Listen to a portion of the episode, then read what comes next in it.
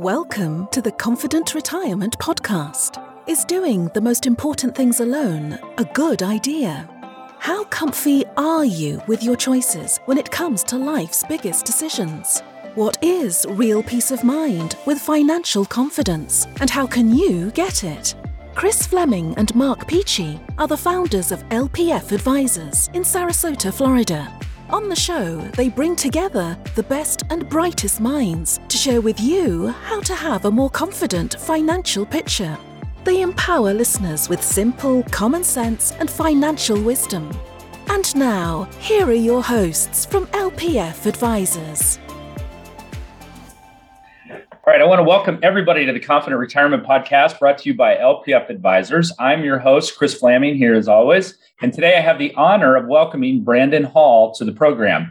He is the president of Midland Trust, headquartered in Fort Myers, Florida, with additional locations in Chicago and Sioux Falls. They serve as custodians for financial professionals and their clients that hold a wide array of alternative asset classes. Brandon, thanks for being here and welcome to the show.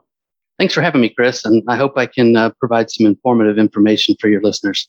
Yeah, I'm sure you will. And we got a lot to cover. Let's hop in. So I, I, think you have a pretty interesting history. I'd like you to take me through that briefly on what led you and Midland Trust to where it is today. Sure. Um, so I grew up in Stone Mountain, Georgia, which is about 20 miles east of Atlanta. Um, I spent my collegiate years at the University of Alabama.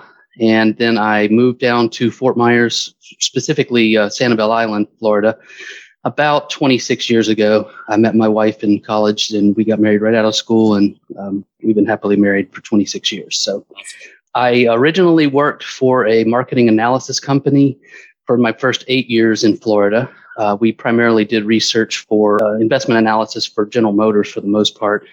Um, but I was a statistical modeler. I did programming. It was completely different from what I do now because there was no social interaction at all. Um, and after about eight years, um, you know, business was a little slow, and I started. I needed something more stable, and so I contacted Dave Owens, who owns Midland Trust, and uh, at the time he was an accountant, and he he had a CPA firm, uh, and they did 1031 exchanges on the side as a qualified intermediary and uh, I knew he was starting up this IRA business. He had heard that some of his clients had asked him, um, "Can you, you know, we heard you could buy real estate in an IRA." And he thought, man, I need to, to start a business with this because Southwest Florida real estate was booming at the time.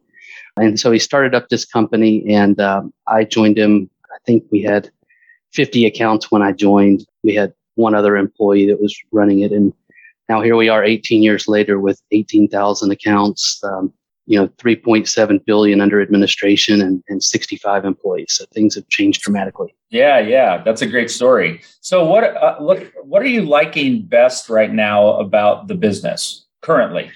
From my career standpoint you know i used to say i, I used to always answer this question with i love helping clients. I accomplish their goals. I, I was always on the phone for many many years assisting with clients now uh, things have changed because I'm not really client facing anymore. I'm, I'm, more involved with managing the company. So I really enjoy um, mentoring. We have a lot of younger employees. We have a lot of 25 to 35 year old employees that are fresh out of college. And I, I hear them on the phone and I, I, like to give them constructive feedback on what they sh- should say or maybe shouldn't say. And just mentoring them, even in non Midland areas, just uh, helping them out. General, uh, yeah, any way you can give back especially in the and you're in a, a business scenario where you can make an impact on how they're doing in the work and also maybe in their personal life too. Absolutely. As, yeah, I find that to be really satisfying as well. So let's hop in a little bit into some details around uh, what we're going to talk about. Midland in general helps with alternative asset classes and, and holding those in what are called self-directed IRAs. We'll get into that in a minute, but let's start by defining first for people. In case they don't know what what is a custodian right? So what, what does that mean? What how do they what capacity right. do they act? Right. So a custodian is a is a highly regulated bank or trust company um, that's permitted to custody assets. Um, and so to be a custodian you have to qualify in one of two ways. You're either a bank or a trust company in which you're automatically qualified or there's a way that you can get pre-approved if you're not a bank or, or a trust company uh, that you could get on this pre-approved list of custodians. There's not too many companies on that list because you have to put up a, a lot of money to do that. But we are regulated by the South Dakota Division of Banking as a trust company chartered in South Dakota. And uh, so we are permitted to hold in custody assets within IRA accounts. Okay. All right. And what, help us understand what makes an IRA self directed, right? So an IRA is an individual retirement account. Most people are familiar with the term or um, they might have one or know some right. or have family that have them. But what, what makes it self directed? Right. Uh, and that term is growing in popularity. Uh, it has over the last 20 years. Um, but to be honest with you, it's a made up term. Uh, there's four types of IRAs there's Roth and traditional, and then there's your employer sponsored plans, which are called SEP and simple. So there's four types of IRAs. Um, any of them can be self directed. Self directed is a descriptive term that basically indicates that the client is making all of their own investment decisions truthfully, you could have a self-directed IRA at Charles Schwab or Fidelity. But in my eyes, it's not truly self-directed because brokerages are going to limit your investment choices to the products that they sell. At Midland, we don't sell any investments, so we don't put those same limitations on our clients. Okay, so the client is choosing what they want to have inside of it. In a lot of cases, if they can't do that through a traditional brokerage, that would be a reason to use a separate custodian or trust company to hold those assets. Exactly. Yeah. Uh, we call them alternative assets. I mean, yeah. one of our biggest holdings is real estate. And in the traditional investment world, real estate is not considered an alternative asset. It's, I mean, right. aside from the stock market, it's probably the most popular investment out there. But when you view it in the IRA world, it is an alternative because the truth of the matter is 99% of IRA custodians are stockbrokers or banks. And they do a fine job. I have accounts at both. I'm not putting them down, but they only let you invest in what they have to sell. Um, you can't buy real estate at Charles Schwab or Fidelity for three reasons, really. Number one, they don't know how to make any money on that type of asset. Number two, they don't want to deal with the administrative burdens of closings and tax bills and insurance and deeds and evictions and all the fun stuff that goes with real estate.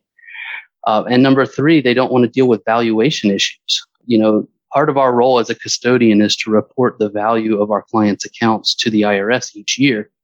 And it's easy for Schwab and Fidelity to obtain these uh, values because their system tells them what Apple stock was worth on 1231. In our world, we have clients that own properties in Costa Rica or private oil and gas ventures or private you know equity deals, um, and and so we have to spend you know from January through April collecting that those values from our clients and updating it in our system so that we can do proper reporting in May when the 5498s are required to be sent out to the IRS. Yeah, right. Okay. So oh, you mentioned something there, that term alternative asset. So how, how do you, how does one define that? In the scope of our conversation, how do you define an alternative asset? Well, since you know 97% of IRA assets are in the market, the traditional stock market, basically I would define alternative as the 3% that is not in the market. We hold a lot of different types of assets that are considered alternative. Uh, I mentioned real estate. I think our most common right now is private equity. Uh, we're probably doing 50% of our transactions are private equity. We have clients that loan money, that do hard money lending. Some of those are just on a promissory basis, but others they they secure their loan with a mortgage. They, they their IRA actually acts as a bank and loans money. And a lot of those loans are, are short term loans. Maybe they're bridge loans until the borrower can qualify for a traditional. Um, so sometimes they're at higher interest rates. Um, and if you if they secure themselves very well, there's you know, very little risk there. But you know we don't we don't advise clients. We don't get into the areas of risk or um, because we're not a fiduciary, we're not a financial advisor, we're just a, a facilitator of You're acting as the custodian transactions, right? Okay. So you kind of mentioned this, but what do you see as being the alternative assets that are most commonly held in a self-directed IRA? Is it real estate still? You mentioned that you are doing a you lot know, of transactions with private equity, but what do you see? Yeah, it used to be real estate for us, primarily because of where we're located. Southwest mm-hmm. Florida, uh, over the last 20 years, has had a huge uh, real estate development. And originally, most of our clients were from here. And so, you know, now it's a little bit different. Now we've made a name for ourselves in, in the whole, around the whole country. And, you know, out of our 18,000 clients, probably only about a thousand are in Southwest Florida. So in the beginning of our, gro- uh, our growth stages, we were doing presentations at real estate offices, at real estate associations, and a lot of our, you know, the majority of our accounts were real estate. But as we've grown, I would say right now the, the most of our most of our clients are buying private equity. It's probably only maybe 20% that do real estate, but that's still still significant. Where we live. Okay. So are there some extra steps or rules that come with self-directed IRAs that hold alternative assets? You you kind of alluded to this a little bit, like with the reporting and the valuations, but what are some uh, maybe some things unique to those that uh, traditional or a Roth or a SEP or a simple IRA don't have to do if they're not self-directed? Right. Um, that's a very good question. And there are definitely some things that you need to be aware of as, as a listener here um, if you're going to do self direction. There are uh, some rules that the IRS has that don't really affect clients that have brokerage accounts. Number one, there's certain people that your IRA is not allowed to do business with. And basically, that's yourself, your spouse, or lineal descendants or ascendants of either. So, in other words, uh, my father, if he owned let's just say a piece of property, it doesn't matter what the asset is. He could not sell that piece of property to my IRA or vice versa or to his own IRA. And the reason they have those rules is to prevent sweetheart deals that are meant to avoid taxes. You know, what's to keep somebody from selling something worth 50,000 from their IRA to a relative and for $10 and now they figured out a way to get all that value out of the IRA, you know, without any taxes. So aside from self-dealing, there's also a couple asset classes that you're not allowed to invest in. Um, we don't see too many clients asking about these asset classes anyway, but just for conversation's sake, I'll, I'll tell you it's basically life insurance and collectibles. Um, specifically on the collectibles, they mention works of art, antiques, rugs, alcoholic beverages are mentioned for some reason. And so they, they do make exceptions for certain government minted coins or, or bullion. Uh, but if you want to buy coins from sunken ships or jewelry, those are all considered collectibles and are not allowed. So I think they don't want collectibles in there because they're hard to value. A piece of art may be worth something to you and something totally different to me. And um, the IRS needs those values not only for uh, calculation of required distributions at age 72, but but also to forecast future tax revenue. And so they don't want things in the assets in the account that are hard to value. As far as life insurance, my only theory on that would be that defeats the purpose of why IRAs were created in 1974 to begin with. Um, IRAs were created as a way for people to um, benefit from the account when they retire. And with life insurance, uh, you're you're never benefiting when you retire. Your heirs are benefiting when you die. Yeah. Oh, and one more thing on the rules. Um, also, I probably should mention that the IRA is even though it may be your IRA, it's really considered a separate entity from yourself while it's an IRA. I mean, once you take the money out, it's, it's your money, but while it's an IRA, it's a separate entity. And uh, the IRS doesn't want you benefiting from something that this entity is doing uh, while it's an IRA. So buying, for instance, a vacation home that you want to use or a house in a college town that you want to rent to your son while he's in college, um, those are considered prohibited transactions as well. Um, you really want to keep your IRA investments separate from anything you're doing personally.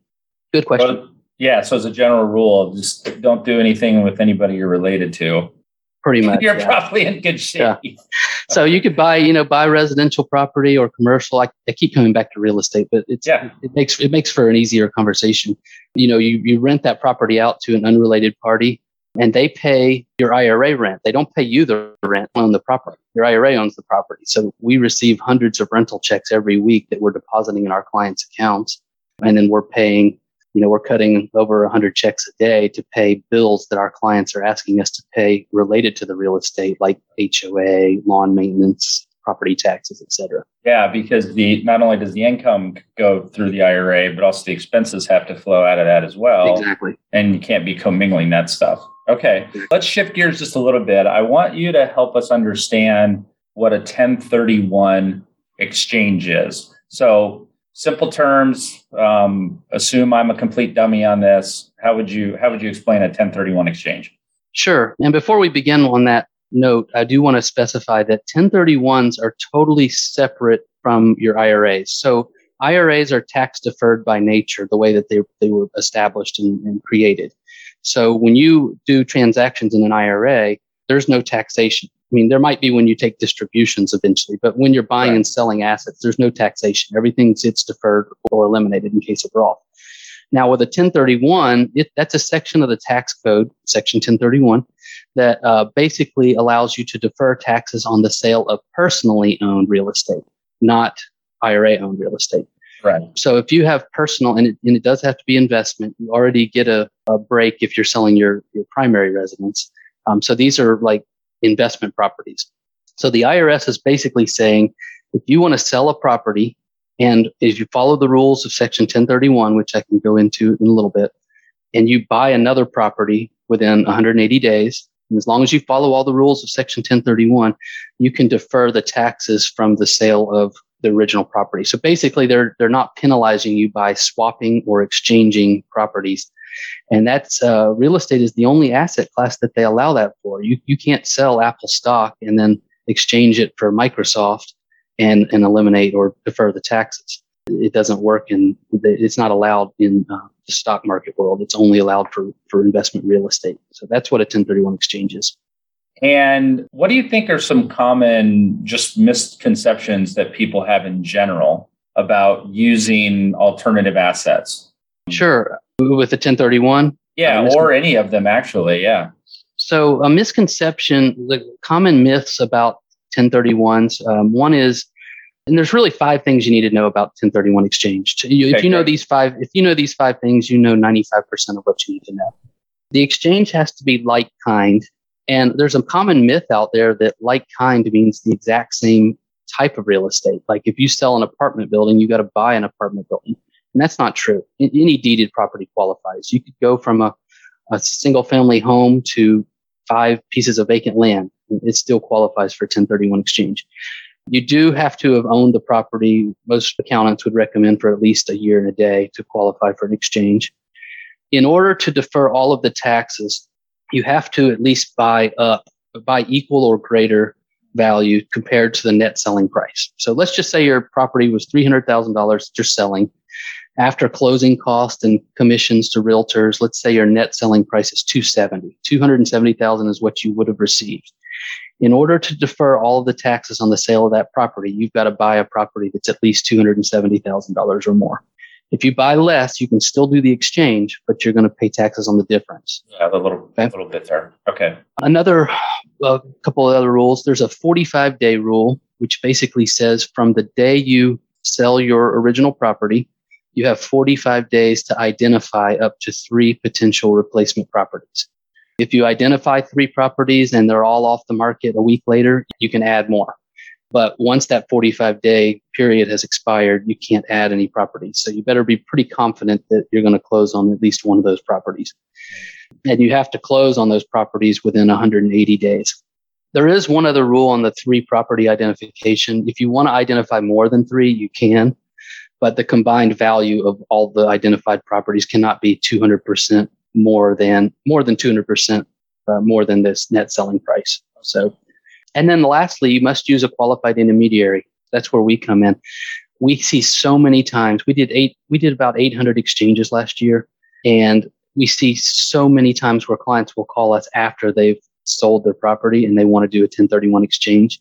And at that point, it's just too late. You have to get the qualified intermediary involved from the beginning before the closing because the role of the QI is to hold the money during that six month time until it's needed for the replacement. Um, once you've touched the money, you know, it's too late. It's become a taxable event at that point. Interesting. Okay. So I can see where that would be an easy one to slip up if you, yeah, don't, very, if you don't know the rules. Yeah. And we've, we've had to turn people away because it's, it's just too late and the code doesn't allow it. And uh, we try to do, a, you know, we do a very good job of informing clients when they're approaching their 45 day and their 180 day, because if they, if they miss those deadlines, they're just out of luck. We, we would return the money to them, but now they've touched it. So it's become taxable. All right. Yeah. Thanks for taking us through that. That's a really good explanation on that. I learned a couple things when you went through that as well. So, any other common misconceptions that people might have about other alternative asset classes that you guys deal with a lot? they do take a little more effort. I'm not going to deny, you know, self direction is not for everybody. My grandmother is 96 years old. She probably does not need to be a landlord or, or to be controlling her investments. It's really, it's not for everybody. It's really for people who want to take control. They often have to have a little bit more time because they have to vet their investments. So if they're working 80 hours a week, it may be more difficult to find the investments that you want. Well, I'm curious. Let me ask you this, Brandon, is from this standpoint, are there any financial requirements of a person to to self-direct an IRA. You know, in some cases, uh, people have to have certain net worth or a certain amount of income or a certain right. amount of assets. So, does that apply on the custodian level where there are requirements? There are no limitations like that with our okay. clients. They may find that it's difficult to find an investment at a self-directed custodian if they have a small account. I mean, if you only have $10,000 in your IRA, there's maybe not a lot of options for you at a self-directed custodian. I, I guess you could buy a, a vacant land, a vacant lot somewhere, or a couple gold eagles. But yeah. you know, there's probably some land in, in, South Dakota that we could get. Right, right, right. out, but, out but, in the east, out in the exactly. eastern part or the central part. right. But most of our clients, you know, when they our average IRA is like 150,000. So you know, most of our clients have built up their retirement over years. So yeah. our clients tend to be a little bit older. They've built up hundreds of thousands of dollars to do these things. Now, that doesn't mean that there's nothing you can do with a smaller amount. We have clients that invest in private placements and they put 50,000 or 25,000 in. Now, there's no limitations on our end, but the private placement, the private offering might have their own limitations mm-hmm. and uh, and they might have have to have the client be uh, accredited. Yeah. Um, so but again, that, you guys you don't get into that. Midland does correct. not. You're just acting as the custodian in that case, not actually correct. providing counsel or or making sure that they're accredited or not. Okay. Correct. So let's shift um, gears just a little bit. Um, I'm curious, what would you say is your biggest life accomplishment so far? Wow. So just January 1st, I was promoted to president of Midland IRA.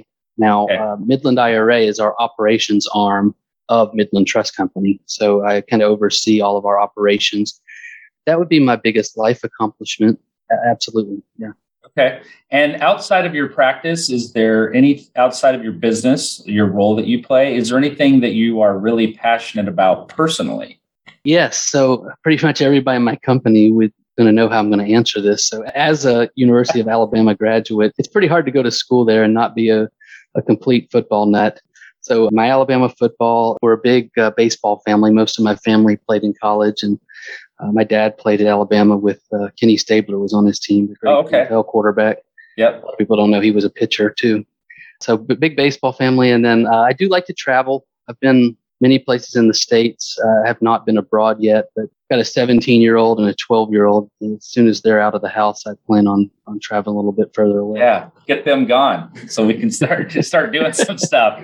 All right. So in the future, what do you really see as being the biggest opportunity um, for Midland going forward? Well, well, we are we're really focused right now on technology because mm. you know things have changed tremendously in the 18 years that we've been doing this you know, used to everybody would open an account with paper.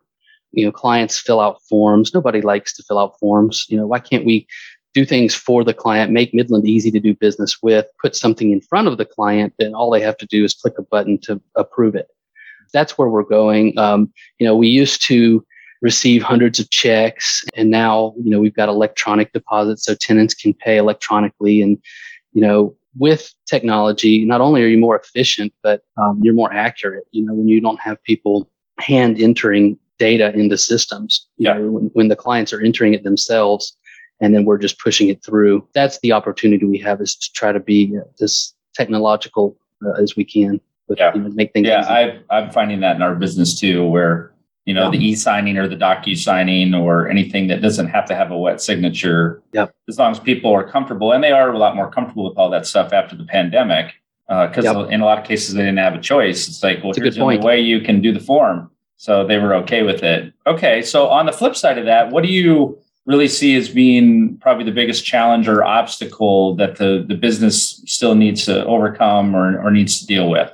Well, you know, every company is interested in growth. I think from Midland standpoint, we really want scalable growth. Mm. Um, there are, you know, we have a an outstanding reputation for our customer service at Midland. Um, some of our competitors can't really say that. And I don't want to jeopardize that for immediate returns. I'm not going to mention them by name, but one of our competitors went from having 20 employees last year to like 125 or 130 this year because they went big on this crypto thing and they really are pushing crypto accounts. They're spending tons of money on marketing. And I can just imagine having a 100 new employees in one year trying to train them and keep your service at the same level that you're accustomed to. if you go to our Google uh, reviews, I mean, there's hundreds of them on there, and there's very, very, very few negative ones. And I, I take pride in that. Um, so I really I want to continue to grow, but I want it to be scalable growth. I do not want it to jeopardize what we've done over the last 18 years from a service okay. Yeah, and since you brought up the crypto thing, is that currently something that I don't know the answer to this? Is that currently something that could be held in a self-directed IRA? So we have made the decision that we are not going to hold crypto in the sense of, you know, holding the wallets yeah. and all of that. Now we do have a, a couple relationships with a couple third parties where clients can do crypto in those accounts. Mm-hmm. Um, so basically we would open the IRA for them. The client would direct us to send the money to the crypto brokerage or crypto company, and then yeah. they can do the trading on that in that platform. Uh, okay. Uh, but we we don't actually hold uh, there's certain assets that are just from an administrative standpoint are kind of more work than they're worth from a, hey, from a yeah. money standpoint. So like yeah. we, we won't hold like tax deed certificates. You know, clients can set up, we have solutions. They can set up an LLC to hold those and we can yeah. fund the LLC and, and, and, you know, foreign currencies, another one and uh, auction properties. Those are sometimes mm-hmm. difficult because the auction houses they want to tie our name to the same tax ID, and if we have a different client that wants to invest in the same auction, they have a problem comprehending that the two owners are different because the tax IDs are the same. Yeah. So there's certain assets that we don't like to touch, but we do have solutions for clients who want to get into those, and crypto yeah. is one of those. It's just a it's a business decision. I mean, you make right. a business decision as to what you want to pursue and what you want to invest your right. time and resources in. I get that. Right. Okay. But, but we put very few limitations. It's, uh, those are just a, a few small examples. Most of our clients are free to invest in whatever they want as long as it's allowable with the IRS. Right. Which is an important That's an important thing to make sure you get squared away before you do it. All right, Brandon, yeah. we're we're coming close to the end. If people want to learn more about you or Midland or contact the company, what is the best way for them to do that? Sure. Uh, so uh, probably the best way would be our website. Um, it's midlandtrust.com. Okay. Um, if you want to contact me directly, I'm happy to take calls and, and get you in the right hands. Um, my phone number is 239 333 4912. And then my email is bhall, B as in Brandon, H A L L, at midlandtrust.com. Great. Thank you. All right. We covered a lot of territory here. That was very helpful. Brandon, I want to thank you again for being here and taking the time to educate our listeners. It's been a true pleasure. And I want to thank everybody for tuning in, listening, watching the Confident Retirement Podcast brought to you by LPF Advisors, where we are raising the retirement confidence of everyday people to another level one show at a time. Thanks, everybody. Be well. Take care. You've been listening to the Confident Retirement Podcast with Kris and Mark from LPF Advisors. For more information on them and retiring confidently, please visit lpfadvisors.com.